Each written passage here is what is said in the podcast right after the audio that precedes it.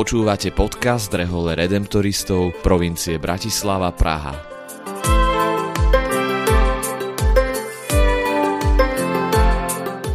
V tejto sérii podcastu nám brat Milan Haluš, ktorý pôsobí v komunite v Banskej Bystrici Radvani, priblíži ikonu Matky ústavičnej pomoci, ktorá je s redemptoristami veľmi úzko spojená.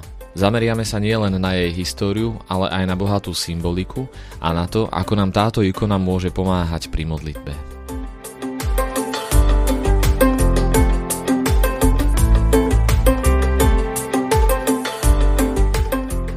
Dnešnej epizóde hovoríme s bratom Milanom Halušom o citátoch zo svätého písma, s ktorým je ikona spojená, o postavách anielov na ikone a o zlatom podklade. Brat Milan nám tiež vysvetlí, čo znamenajú grécké nápisy na ikone. Spája sa ikona Matky ústavičnej pomoci aj s nejakými konkrétnymi veršami zo svätého písma?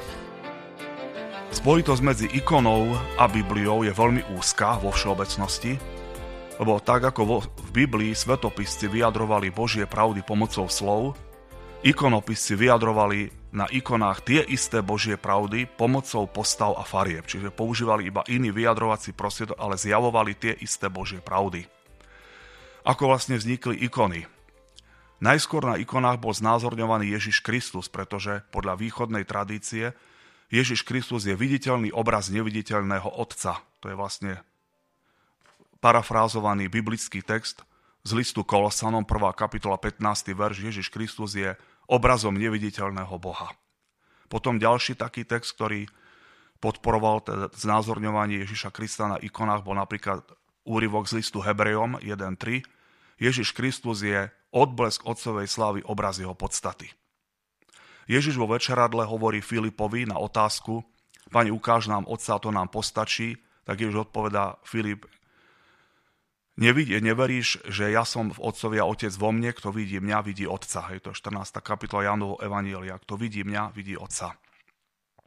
Takisto e, svätý Pavol v liste Filipanom v tom slávnom chválospeve hovorí, že Ježiš Kristus, hoci má božskú prirodzenosť, nepridržal sa svojej rovnosti s Bohom, ale zriekol sa seba samého, vzal si prirodzenosť sluhu, stal sa podobný ľuďom a podľa vonkajšieho zjavu bol pokladaný za človeka.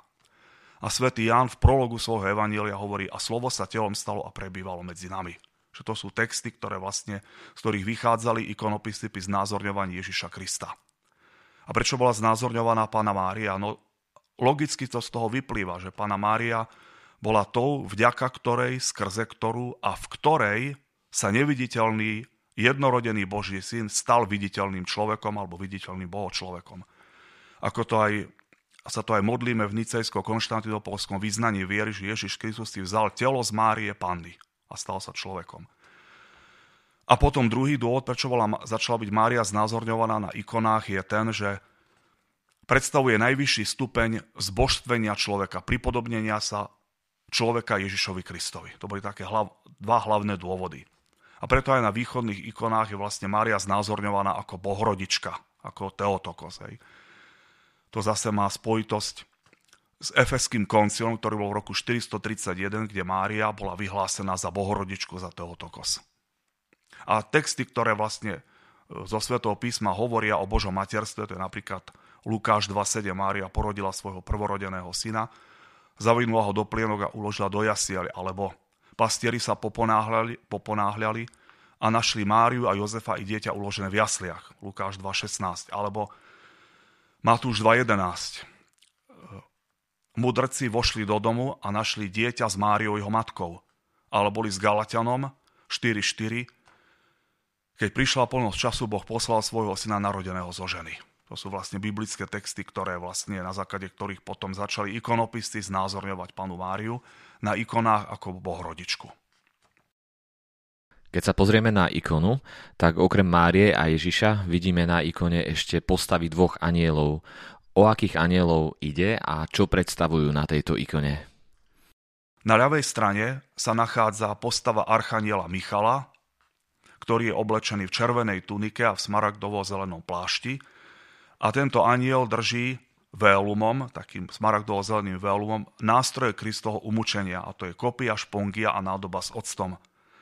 Na pravej strane vidíme archaniela Gabriela, ktorý je oblečený v červenej tunike, ktorý nemá plášť, a drží trojramenný byzantský kríž a štyri klínce tiež nástroje Kristovho umúčenia. Títo anieli sú znázornení na tejto ikone predovšetkým preto, lebo celá ikona je vlastne zasadená do neba. Odohráva sa v nebi. Hej. No a anieli samozrejme sú, ne, sú neodmysliteľnou, neodmysliteľnou súčasťou neba. Hej. Nebo je vlastne miesto, alebo teda stav, kde žijú anieli. A títo anieli akoby vychádzali vlastne z toho zlatého pozadia, akoby vychádzali spoza opony, keď sa bližšie pozrieme na týchto anielov, tak vidíme, že napríklad nemajú nohy, akoby naozaj akoby vychádzali spoza opony, z tej zlatej opony. Ruky majú iba naznačené a v rukách majú vélumy. Čiže a vélumami držia nástroje umúčenia, ktoré sú už trofejami víťazstva, čiže táto scéna sa odohráva v nebi, čiže nie je to scéna, nie je to vízia budúceho utrpenia, ako to, bolo, ako to niekedy interpretovali Eh, redemptoristi, misionári na misiách, keď kázali o tomto obraze, aj keď to môže byť tiež jeden z pohľadov na, tie, na týchto anielov.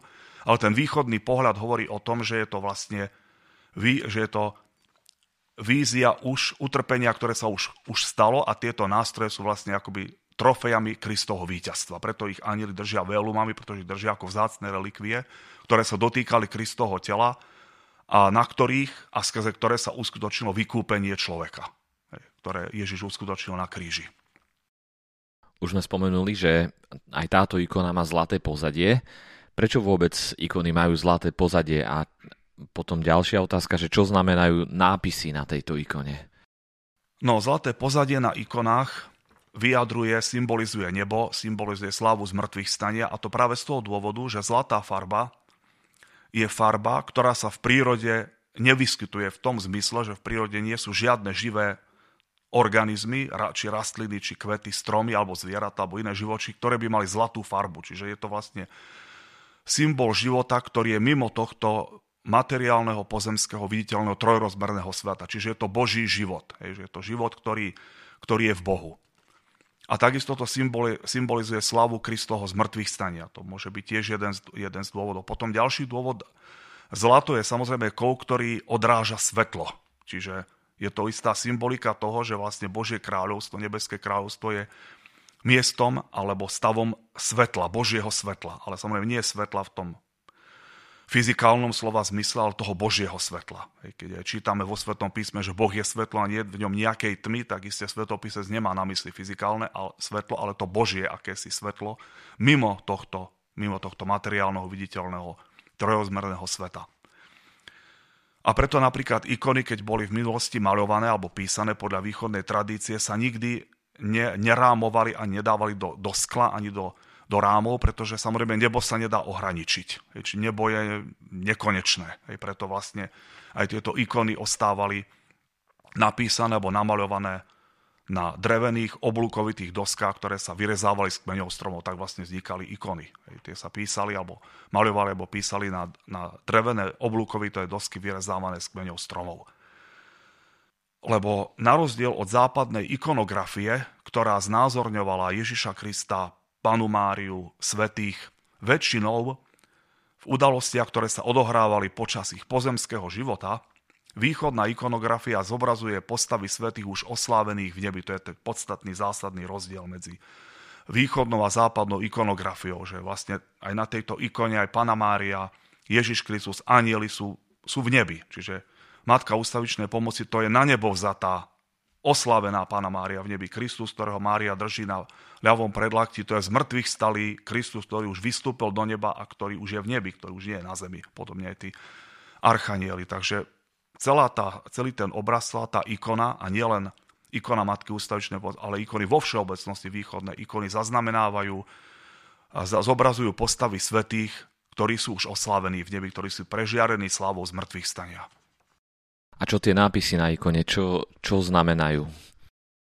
Na tejto ikone môžeme vidieť nad hlavou Pany Márie, na ľavej a pravej strane môžeme vidieť grécke iniciálky Meter Teu, čo znamená Matka Božia, to je vlastne, o tom som už aj hovoril, že to je vlastne tá základná a najdôležitejšia mariologická dogma a najčastejšie používaný titul Pany Márie vo východnej cirkvi presvetá bohorodička, tak to vlastne označujú pánu Máriu aj v grécko-katolíckej pravoslavnej cirkvi, čiže to je najčastejší mariánsky titul. Potom samozrejme pri hlave Ježiša Krista, pri jeho svetožiare máme možnosť vidieť grécke písmena Isus Christos, čiže to je grécke, grécke, grécke slovo Ježiš Kristus. A takisto nad hlavami Archanielov máme možnosť vidieť iniciálky, ktoré tiež hovoria o ich menách Archaniel Michal, Archaniel Michal, Archaniel Gabriel. Tieto mená, samozrejme, tieto iniciálky tam nie sú znázornené iba preto, aby sme vedeli, o aké postavy na ikone ide, ale sú spojené s tým, že meno osoby aj vo Svetom písme, aj teda v kresťanskej tradícii je spojené s poslaním tej osoby. Meno vyjadruje poslanie osoby. Ježiš Kristus vieme, že slovo Ježiš znamená Boh spasí, Boh zachraňuje. Slovo Kristus znamená pomazaný, hej, po, pánov pomazaný. Hej. Po grecky Christos, po hebrejsky Mašiach, čiže znamená to pomazaný, pánov pomazaný. Takisto mena archanielov, že archaniel Michal znamená kto, kto ako Boh. Hej. Arch, Michael, Michael znamená kto ako Boh. Gabriel znamená Božia moc, Božia sila. Hej. Čiže to je vždy, vždy to meno je spojené, identifikuje nielen osobu, ale hovorí o poslaní tej osoby a samozrejme aj o dôstojnosti tej osoby. Hej. To vlastne znamenajú tie iniciálky, ktoré sú na, na tejto ikone Matky ústavičnej pomoci.